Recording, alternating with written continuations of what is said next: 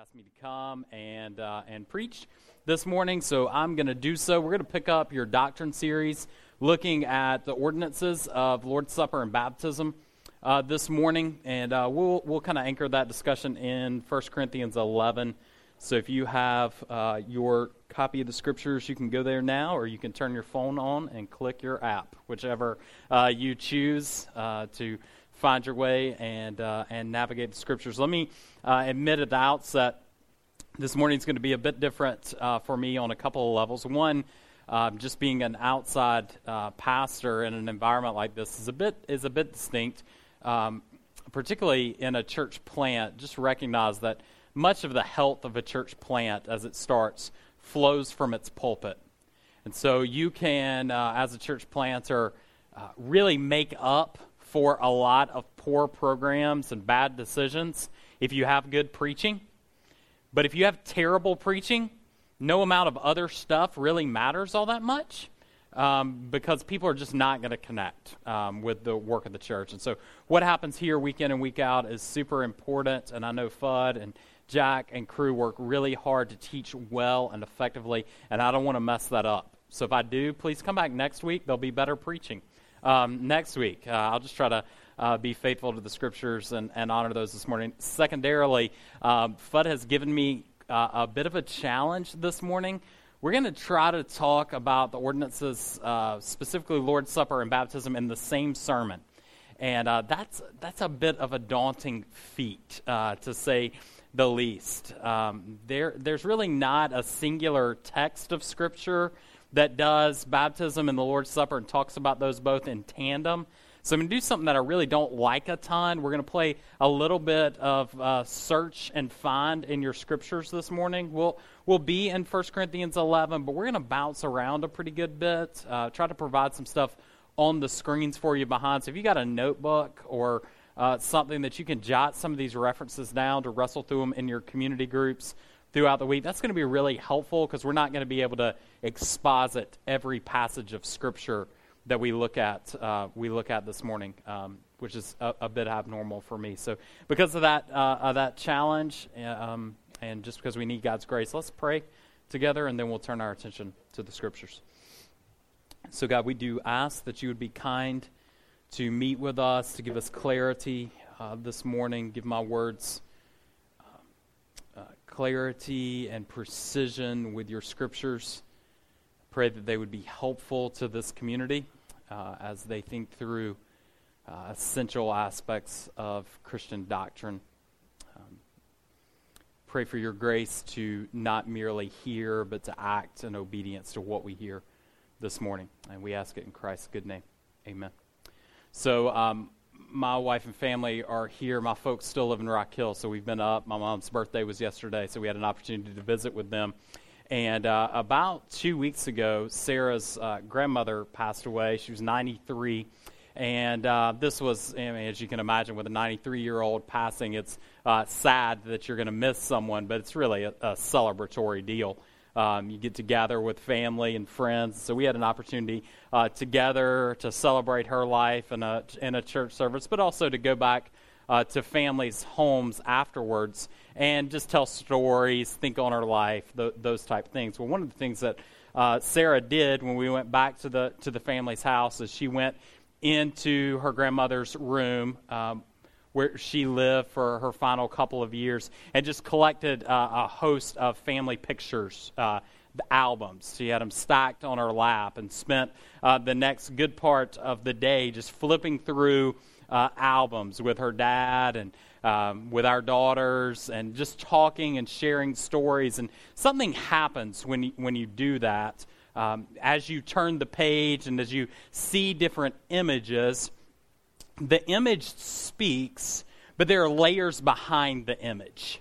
That as you know stories about the person, like each picture that Sarah would come to would be a new story that someone would tell. Uh, kind of the common phrase that is like a picture's worth a thousand words. You've probably heard that, right? So we see that on social media every day. Somebody will, you know, post a picture of their dog licking them in the mouth or some food that they ate that's stupid and cheesy or their kids doing something silly that they think's awesome and nobody else thinks is cool. Uh, but I mean, people are doing that and like, so the idea would be behind that, behind every picture that you see, there are layers and layers and layers of more story to tell. That that picture gives us something, but the, the layers behind give us more more words that help explain the picture. Well, incidentally, this morning, as we hold up the idea of baptism and the Lord's Supper, the reality is these two pictures are not just worth a thousand words, but throughout church history, they've been uh, they've amounted to hundreds of thousands of words, uh, pages and pages, volumes and volumes of books have been written around these two pictures. Um, people have died around these two pictures, uh, what is going on, the realities that they present. The reality is that many denominations have formed. Uh, the church has divided over their understanding of these two images. So these are not incidental images. These, these pictures that God has given us um, come with them layers and layers of understanding that help us see what the pictures really mean since the time of the Reformation, uh, the church, the evangelical church, has been marked by two specific ordinances, two specific pictures that are teased out and held up as the two ordinances of the evangelical church, really for three reasons. These are the Lord's Supper and baptism. Three reasons. One, because they're specific ceremonies. So um, they're, they're not just kind of happenstance, regular practice for Christians, but rather there's something that's, that has a ceremonial import. They're specifically instituted by Jesus. That would be number two. Specifically instituted by Jesus. So some would say, like, what about um, foot washing? John 13. Jesus did it, and there's some transport that believers are supposed to serve and do, but we don't see the clear institution of foot washing and the way we do the Lord's Supper and baptism. And then, thirdly, uh, the reason these are separated out, and, and most importantly, is because they're clear picture of the gospel because these two, more clearly than other specific ordinances or ceremonies, have clear overlap with the gospel message that I hope you will see uh, quite clearly this morning. The first we see um, throughout the narrative accounts of the Gospels, but really specifically instituted by Jesus in places like Matthew 28 with the Great Commission, where Jesus says words that you're probably quite familiar with Go and make disciples of all nations baptizing them in the Father and the Son and the Holy Spirit, and teaching them to obey everything I've commanded you. So, quite clear that disciples are to be made, and the net result of disciple making would be baptism, and the baptism would follow this Trinitarian paradigm of the Father, Son, and Holy Spirit. Make disciples, and those disciples would be baptized. 1 Corinthians 11, the text that I pointed uh, your attention to this morning in verse 23 Paul in writing to the Corinthian church that if you know anything about the scriptures, you know the Corinthian church is just chaos, um, really fractured, disunited. And in this uh, Corinthian correspondence, where Paul is going to write them numerous letters, two of which we have, uh, he holds up the institution of the Lord's Supper, um, a ceremony that Christ enacted on the night that he was betrayed. Um, we see in verse 23 that Paul says, I received from the Lord what I passed on to you. So this is, uh, Paul has gotten it from the Lord. He's passing it on to the Corinthian church. Clearly, this has been a reality for some time. That the Lord Jesus, on the night he was betrayed, he took the bread. And when he had given thanks, he broke it and said, This is my body, which is for you. Do this in remembrance of me. And in the same way, after the supper, he took the cup, saying, This cup is the new covenant in my blood. Do this whenever you drink it in remembrance of me. For whenever you eat this bread and you drink this cup, you proclaim the Lord's death until he comes. So clearly in the Corinthian letter is the reality that the church that follows would be marked by a regular celebration of this meal, wherein the body of Christ, the picture of his broken body, and the blood that is spilled out would be held before the community an enactment of his substitutionary death on behalf of his people. These ceremonies, seemingly quite clear pictures of the gospel, continue to be nuanced and defined through the history of the church. Particularly, a major divide in understanding of the Lord's Supper and baptism came at the time of the Reformation, when most typically in that day the view of these ceremonies, these pictures, was not symbolic, but rather an actual, tangible means of grace understanding. And by that I mean that those they would argue that these elements were somehow uh, the actual body of Christ. That something happened in the ceremony whereby, as we take the supper, we actually receive the body of Christ. Some arguing in the church of that day that baptism wasn't simply a picture of the work of Christ on behalf of fallen humanity to save them, to die the death that they deserve, but actually one became a Christian in that very act. That something happened spiritually in going under the water and coming back up that transferred one into the kingdom of God. The reformers argue no. Uh, we hold to a purely symbolic view of these acts, that something doesn't mystically happen in the moment that Fudd holds up the bread, that transfers that bread into no longer bread, but now the body of Christ. And in the same fashion, nothing happens in the act of baptism that some, somehow transfers one to the kingdom of darkness into the kingdom of light, but rather these are outward symbols of an already existing inward reality. Unfortunately, in our day, the symbolic view that was a proper correction to a means of grace understanding of these acts has swung way too far in the opposite direction. And in most evangelical and particularly Baptist churches, I would argue that it's no longer a means of grace view and it's no longer a symbolic view, but now it's become a just because view. We don't really know why we do these things but we know that they're supposed to be done in the church. We, many of us, were steeped in a church culture where there was some regular refrain of putting out elements on a table, and the pastor would do, the deacons would come forward, the plates would be passed, and uh, this was just what happened at the church. The church had Sunday school, the church had Wednesday night programs for kids, and oh, and by the way, the church also took communion. They took the Lord's Supper, and they baptized people. This was the world that I am steeped in, where the symbolic view had become a weak, institutionalized practice that had lost its vividness and gospel clarity. Now, the younger crowd, and where I place many of you, uh, I'm 34, the crowd, one, one group behind me, often reacts to this weak institutionalized practice steeped in more of a postmodern understanding of reality, many younger believers are arguing for a return to symbols, to liturgy, to imagery within the church. It's often the case that you'll see, particularly outside of the Southeast, that you'll see churches gathering with young 20 somethings in stained glass facilities, with candles on the table, with a very liturgical service. Uh, Congregational readings are quite common.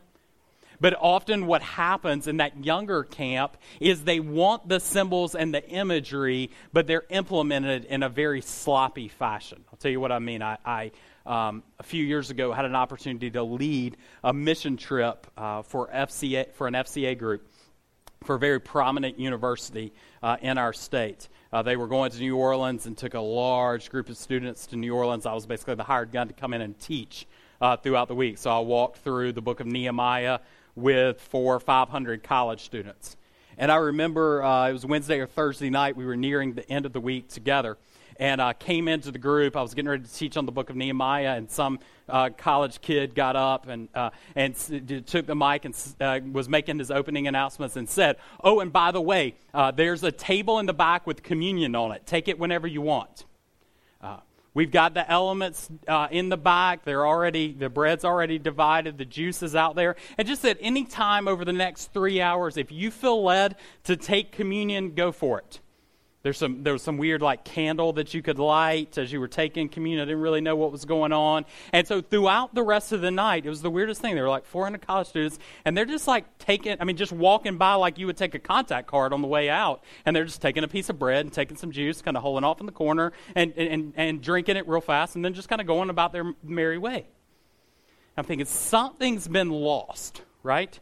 Something's been lost multiple layers are wrong with that, okay, um, that we could talk about later. But something gets missed when, when communion, these pictures are implemented in that sloppy of a manner. So, what we want to say, what we want to ask this morning in the time we have together about these pictures, we want to ask and answer three questions.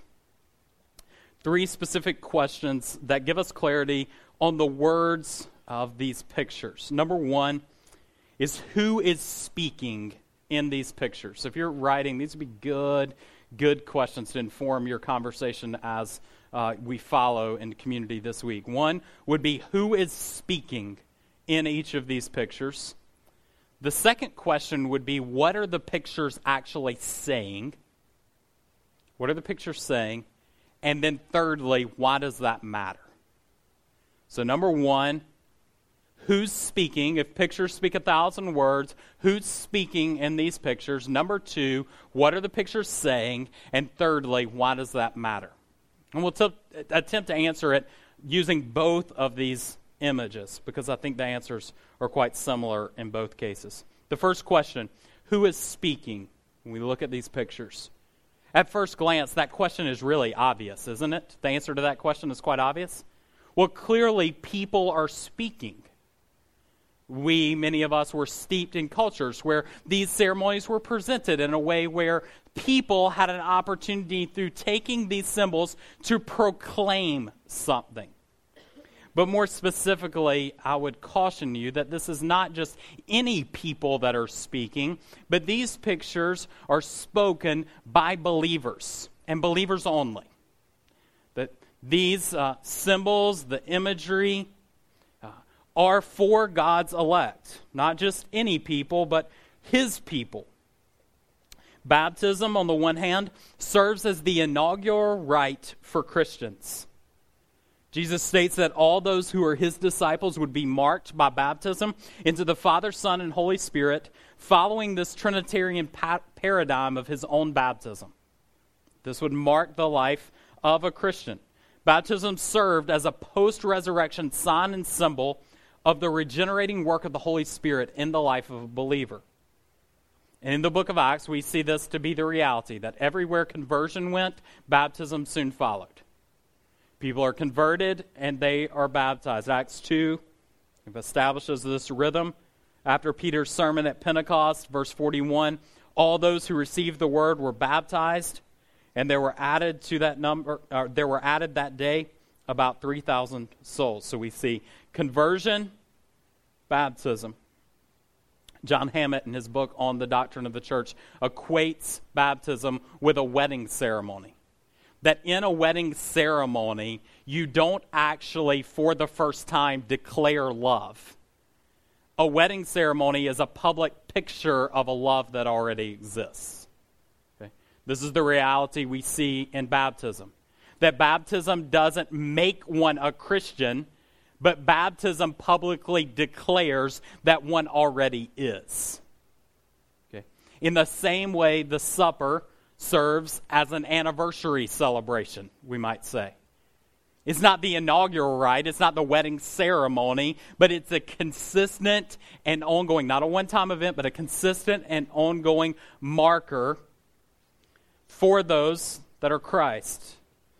Specifically, those that are in his family. Those that are adopted to Christ are invited to sit at his table.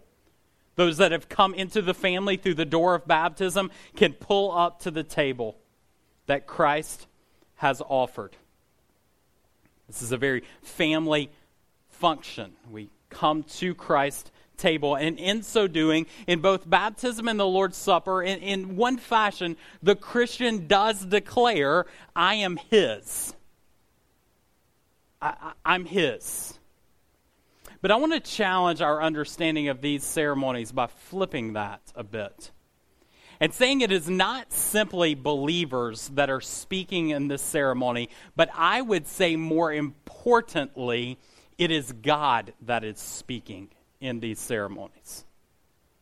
See, I, I, remember multiple times and multiple layers of pastors proclaiming these acts uh, and really kind of sitting in the seats feeling kind of guilty. Like, man, what are you doing? You hadn't been baptized yet? Like you're a Christian, man. Why don't you go get baptized, bro? I mean, that was kind of, they didn't say it quite that way because they're professional Southern Baptist preachers, but that was the way I felt. Like, you, you, what are you doing, man? You're just sloppy. You're sitting there. Go be baptized. Like, say you're a Christian, okay? Come to the table. Like, come, come to the meal. But in another fashion, we see that the reality is that it is not simply the Christian saying, I am his, but it is God declaring, You are mine. And I think that is more important.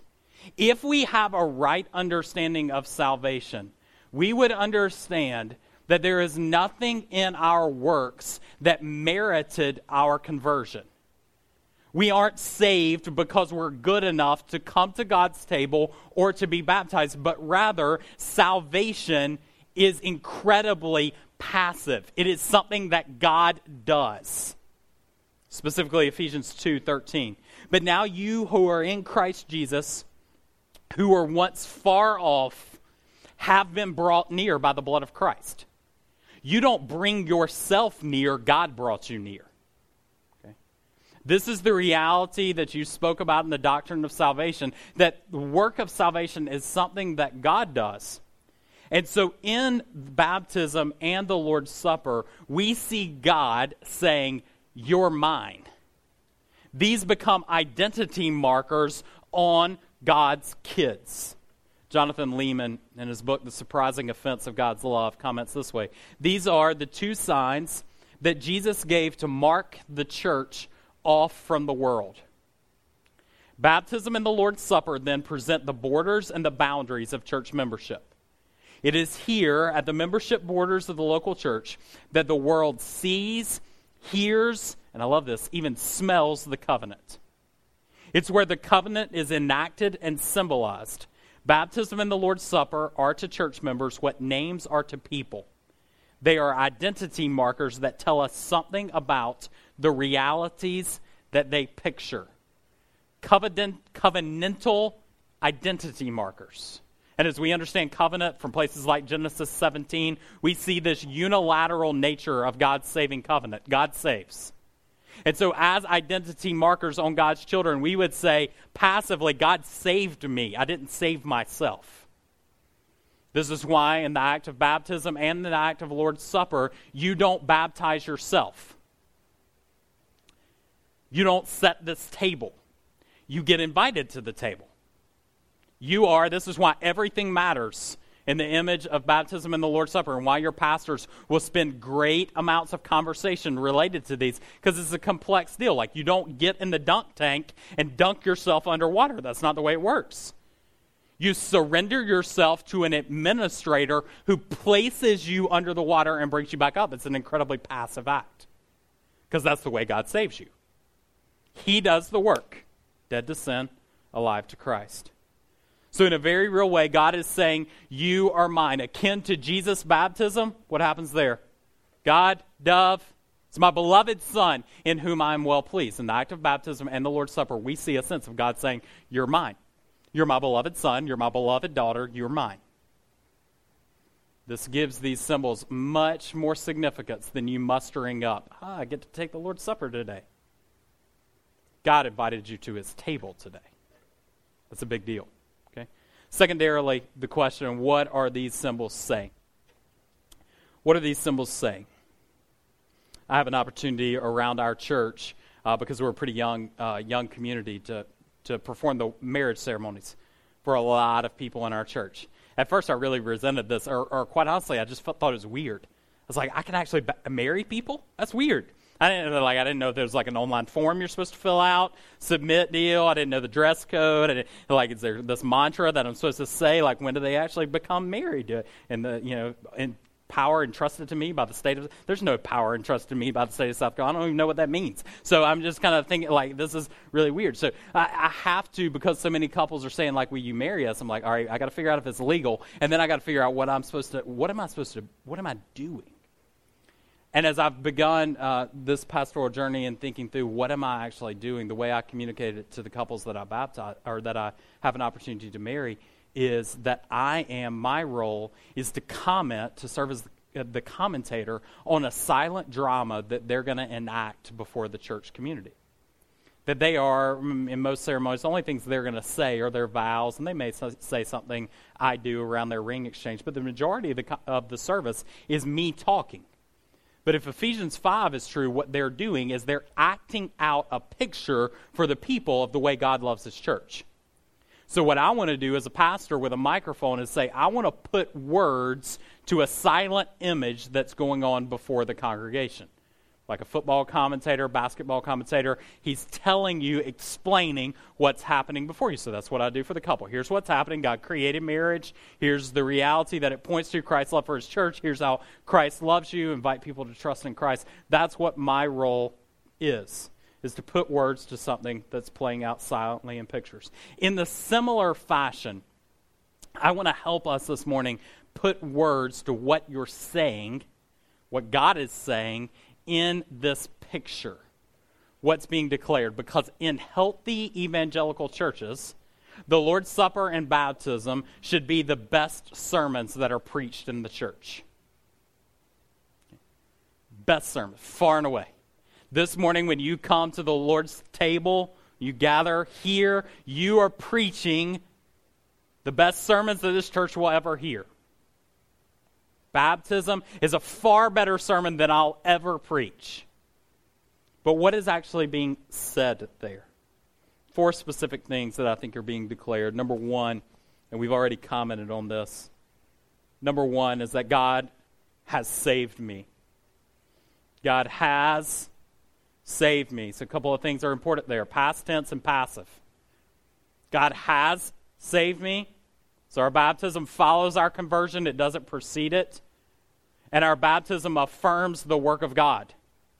I didn't save myself, but rather God saved me. And the best picture for that, the actual language of baptism in the scriptures, is one of full immersion. That I picture the reality of Christ's death burial, and resurrection. That this has been a reality to me, that my sins have been forgiven and I've been raised to new life. And being invited to this table, I declare to a community that this body and this blood was broken for me. It's a personal act. That God has saved me. And this specifically, this table that we come to, is to be a consistent and ongoing act of the church. We're told by Paul in 1 Corinthians 11, uh, almost in passing, that as often as you do this. We're not told specifically a frequency of how often you should do it, though I would argue for way more frequently than less frequently. That as frequently as we can, as the gathered church, we are to proclaim God has saved me. And this is to be a public declaration. That's why in your community, when people are baptized, they're going to have an opportunity to publicly proclaim their personal testimony. God has saved me. That is important and that's intentional by your pastors. They don't mouth the words, but they let another per- they let the person that was saved communicate it. They're saying God has saved me, and this is to be a very public act. I love it in our community. Uh, before we merged with uh, this existing church, um, we just had to beg, borrow, and steal for a place to do baptism. Um, I don't know where you guys baptized, but we did a little bit of everything. Okay, backyard swimming pool, lake. We ended up buying a horse trough and just putting it on the back of pickup trucks because it was awesome, and you just dunk people there. Now, what happens in that is we have an opportunity to get away from the world that many of us grew in, where it was kind of like this angelic presence hovering in the back I don't look good in a robe, so I can't pull that off. All right, the robed pastor that's way far removed back here, and he kind of parrots some words and ducks the person, and they magically disappear out of the pool. Like what we've done, what we're trying to do is push baptism to a proclamatory act by people. That they get an opportunity to speak the gospel specifically to their non believing friends and family, to all who would gather around. Secondly, uh, what are these acts saying? Uh, and this is one that many of us really need to wrestle through. Is that it, the acts proclaim, I am united with the church. If Jesus has saved me, then secondarily, I am united with a church. And unfortunately, or fortunately, however, you can't separate those two that in Scripture, to be saved is to be united with the church. We live in a day of radical individualism that says, I want to love Jesus but hate the church. In fact, we sell a lot of books related to that very thing. Okay? It's a terribly unbiblical notion. To be saved is to be a part of the church on two levels. One, the church universally. We see that in Ephesians 4. There's one body, one spirit, just as you were called to one hope that belongs to your call one Lord, one faith, one baptism, one God and Father of all, who's over all and through all and in all. There's one Christian baptism that all people of all times that are in Christ have been baptized into one family. And this is a really beautiful thing for us as uh, new churches the Southeast to think for a moment that as we enact these ceremonies in our church, we are somehow a part of God's redemptive work among all people at all times and all places. To think in the very act of baptism and the Lord's Supper, somehow I have collaboration with believers in Egypt and India, believers that lived in various times and places, that I'm carrying a picture that Jesus has instituted amongst all of his church. And it's a beautiful reminder for us that God is still drawing people to himself. That right now, as we have the supper spread before us, using Jesus' imagery, the banquet has been spread, the table is set, and people are invited to the table. And come one day, come one day, there will be a marriage feast of the Lamb, where for all time God's family will sit together and worship Him forever. But for now, we live in the tension of the banquet is available, it's already ready, but it's not yet fully consummated. And so, right now, God's drawing people to Himself. There's still room at the table. And this is a beautiful picture for us to be reminded that the gospel is still on the move. And yet, more specifically than that, and this is where I want to press you a little bit, it's not simply collaboration with the universal church at all times and all places, but it is meant to be a very intimate celebration between those who have partnered together in singular expressions of the local church. This is not some generic meal that you take disconnected from the gathered community. You don't take communion in your dorm room. You better not. Okay? That's not what the ceremony is meant for. You're meant to take the supper in the community of the church that you have committed yourself to. Now, denominationalism and church fracturing in the Southeast gives many of you the opportunity to play merry-go-round on local church. You're in one one week, and another one the next week, and another one the next week, and another one the next week, and on an FCA trip the next week, and doing this and that. I'm going to argue you cannot genuinely take the Lord's Supper with your gathered church if you're in a different one every week, or if you're taking the meal with different churches every week. How in the world can you embody the horizontal nature of what the supper is meant to do, which is it's meant to be a uniting force between singular expressions of the local church? This is Paul's argument in 1 Corinthians 11. You've probably heard this verse read before. Whoever eats the bread and drinks the cup of the Lord in an unworthy manner will be guilty of sinning against the body and the blood of the Lord. Now, every time I heard that explained, it was very individualistic. Like, don't eat it unworthily, meaning don't come to the table with known sin in your life that you need to repent of to come. To, and I think that is a valid explanation that you do need to repent and come to the table, and we'll talk about that in a few moments. But that's not what Paul's talking about in 1 Corinthians 11. In 1 Corinthians 11, he's talking about disunity in the church. And he says, don't come to the table if you're a church divided. That is to eat of the meal in an unworthy manner, that you are to come to the church to or come to the Lord's table in a very real way to say, This is my family. And any division to that unity is meant to be repented of so that you can gather at the table. And our American culture has lost a lot of this, right? I mean, how often do you see the beauty of family meals anymore? Where we all gather to the table and amidst our individual lives, like our family and our extended family. And most of the time, they don't even live in the same city anymore. And you might do it at Thanksgiving. But at Thanksgiving, you really don't like the people that you're with at Thanksgiving because you see them like twice a year. And so it's just weird and awkward. And you're trying to figure out what do I talk to my uncle about because I never see my uncle and he's just weird. And you, I mean, it's like all these dynamics.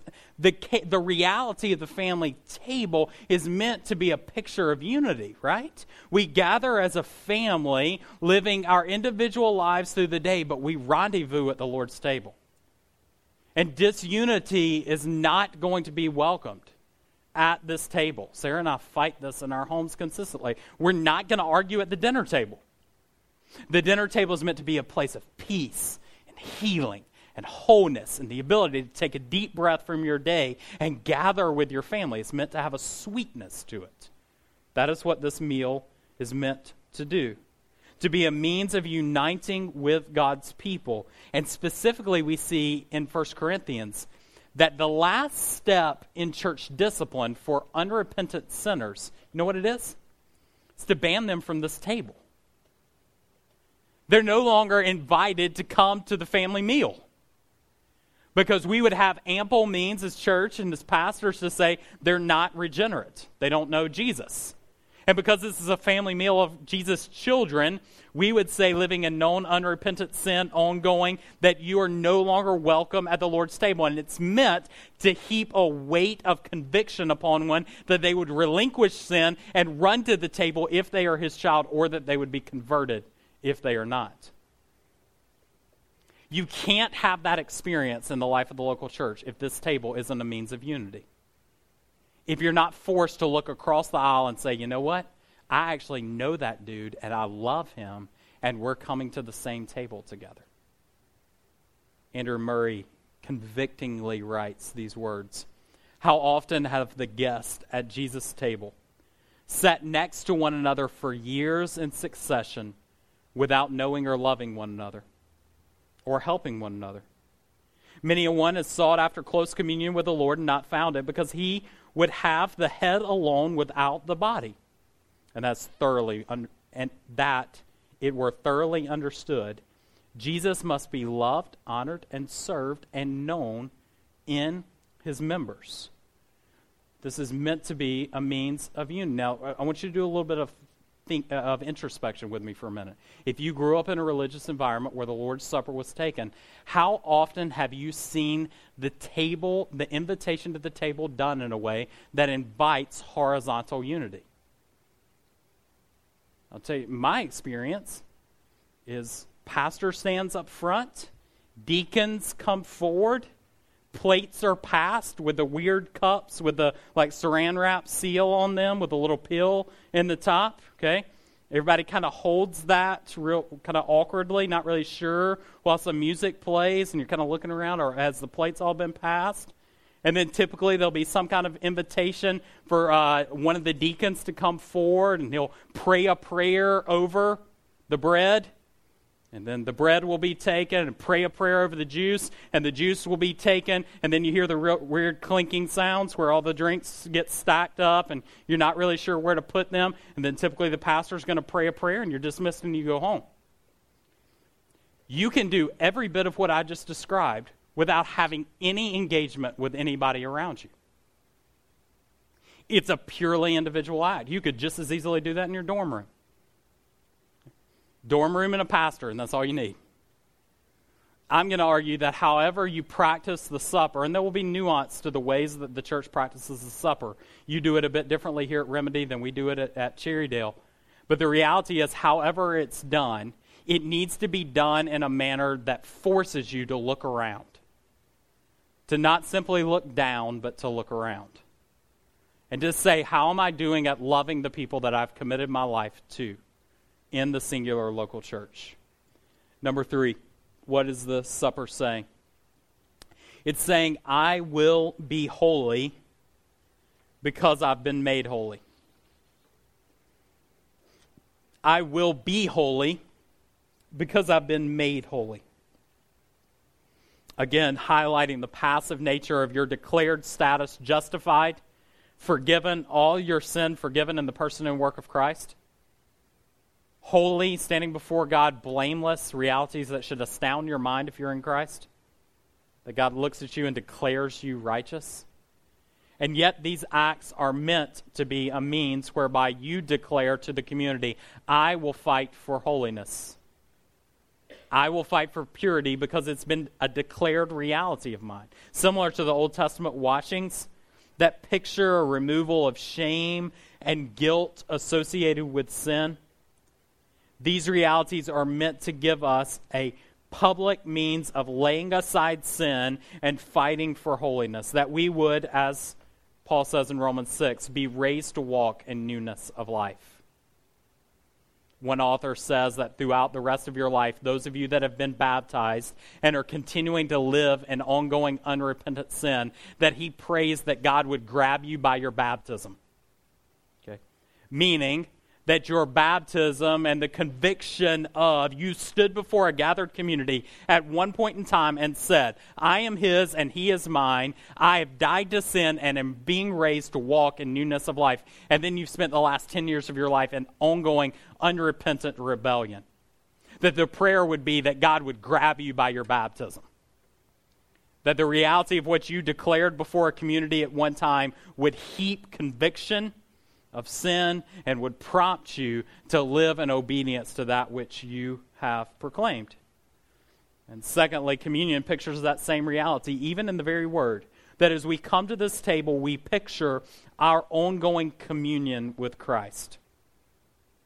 Bruce Milne says that the Lord's Supper then is more than an act of simple remembrance, it's also a point of fellowship with the risen and exalted Lord.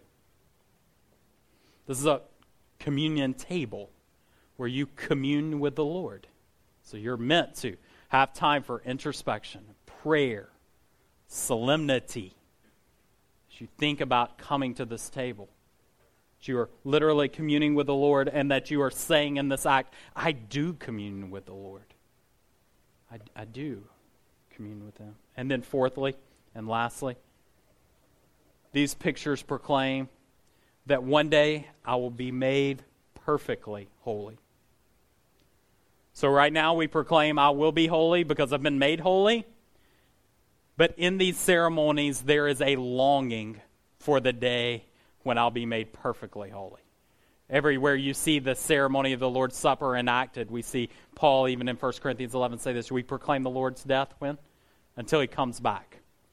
That there's a forward looking reality to this table and to the act of baptism.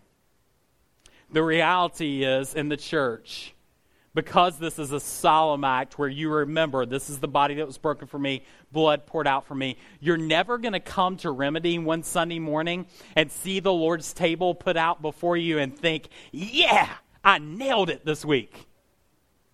No known sin. I, perfect. This was awesome. Okay? I got it exactly right. The reality is, you're always going to limp to the Lord's table. This side of heaven, you're always going to limp to this table. And because you have a limp, like if you ever turned your ankle or hurts, like that nagging limp creates a longing. The nagging limp creates a longing for the day when I will gather at the marriage supper of the Lamb, never having to deal with the frustration of my own sin again. Perfectly pure. Gathered with people of every tribe, tongue, and nation that are God's elect, worshiping Him and engaging in His work forever. It makes me long for that day. For that reason, Mark Dever says, and I think it's a beautiful imagery, that the Lord's Supper is a dress rehearsal for the marriage supper of the Lamb. That the Lord's table gives us a dress rehearsal for the day when we'll gather with every tribe, tongue, and nation. We are declared perfectly pure. Last question, and briefly, why does this matter? Why does it matter? I mean, wh- why not just kind of skip them all together?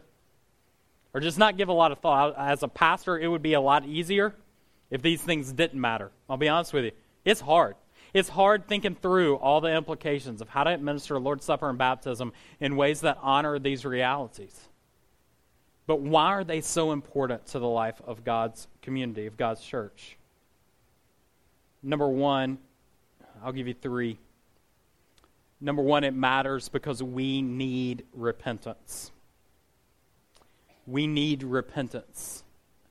Unfortunately, ceremonies that simply highlight the remembering aspect often lose that. Like, remember is a real weak word in English language. I remember it. That was cute. The language of remember in the scriptures has much more significance. It's much more vivid and rich with imagery. It is meant to churn up in us all the emotions and thoughts, both head and heart, that accompany the finished work of Christ. We're meant to be there, to feel the weight of significance of what Christ has done on our behalf. And in those moments where you are there, repentance naturally results. For those of you that have been saved, that you're in Christ, that moment or process whereby God brought about transformation in your life, something happened where you saw your sin and Christ's work in fresh light. Unfortunately, as the days wane and as time passes, for many of us, the work of Christ on the cross just becomes common. You kind of yawn through it. What this ceremony is meant to do is put you back in that place. To hold up the person and work of Christ for you fresh and anew. For you to once again say, Man, I am broken and messed up. But Christ has loved me deeply. That reality is meant to inform both your coming to the table and ba- or both you coming in baptism and coming to the table in communion. It's meant to serve as a public call for repentance. I had a buddy at North Wake Church when Bud and I, uh, and Christy and Sarah, we were all in the same church when we were in seminary. And I had a buddy that would say about North Wake, he always, every time he would come to North Wake Church and the Lord's Supper was displayed before, he's like, man, ah, junk.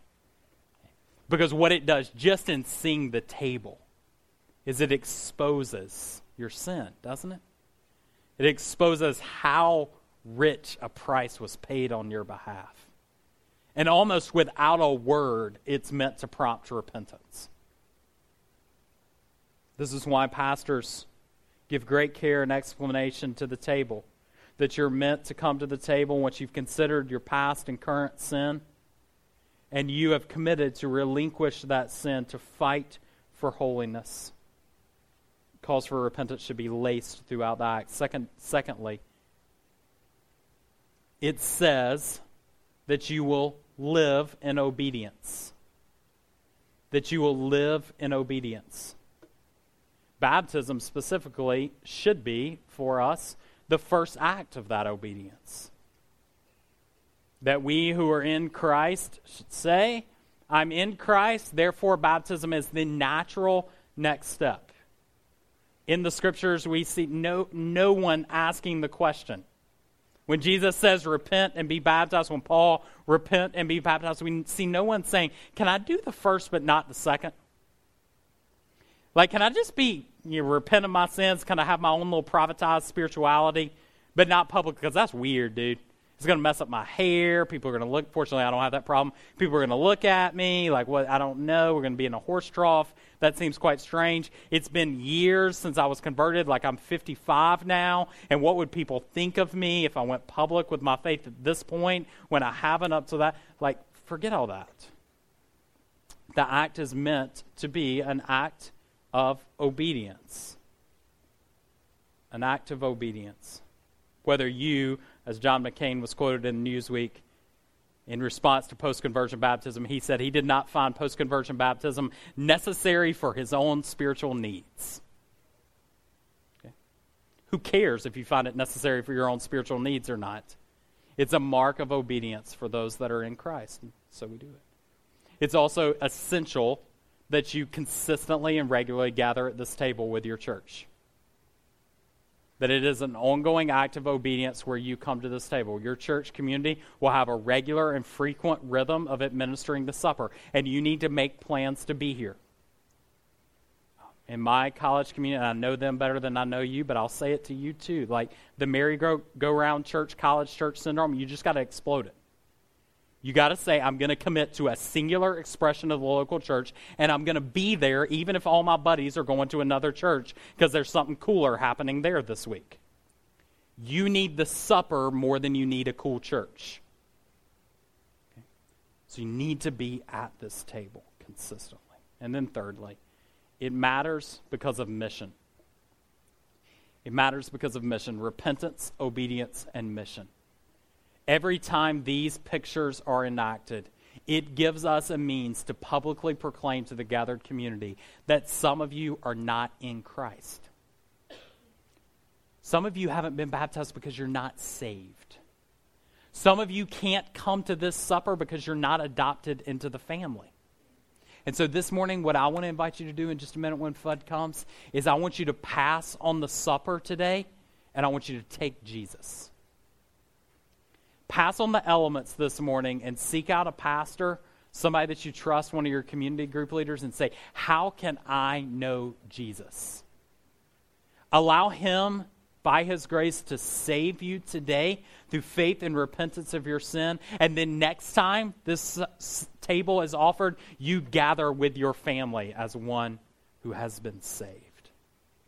These realities give us beautiful opportunities to make gospel appeals to the gathered church to say, You need Jesus. And I invite you this morning to do that, to trust in Christ, to forgive your sins, to take Jesus.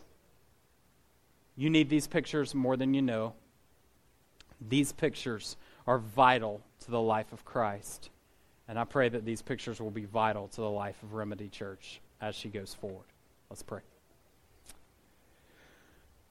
Father, I would ask that um, as we have an opportunity to enact one of these pictures this morning, that you would be so kind as to meet with us, to by your grace uh, remind us that you have declared us to be a part of your family, those of us that are in Christ, that we've been adopted. We don't bring ourselves to the table, we're brought to the table, and you've done so in and through the finished work of Christ would that fall on fresh soil this morning? Would it have a beauty and uh, significance and weight upon us that we don't often feel as we come to the table? Would you use it as a means of uniting this church? There uh, known sin, relational sin patterns that people would admit uh, their sin, they would go to one another, that they would make wrongs right with their brothers and sisters and that they would celebrate uh, this meal together as a family. And we pray that you would use these pictures as means of mission for Remedy Church. That you would be so kind to see this church a beachhead for the gospel in this community, that the lost would be saved, that the baptism waters would be stirred often, and that people, that increasing numbers of people would be invited to the Lord's table. we look forward to the day that our churches will partner together and share a meal with you at the marriage supper, at the marriage feast of the Lamb. We long for that day. We invite you to come quickly. And in the meantime, we pray that we would honor you the way that we are a part of your local church. And we ask it in Christ's good name. Amen.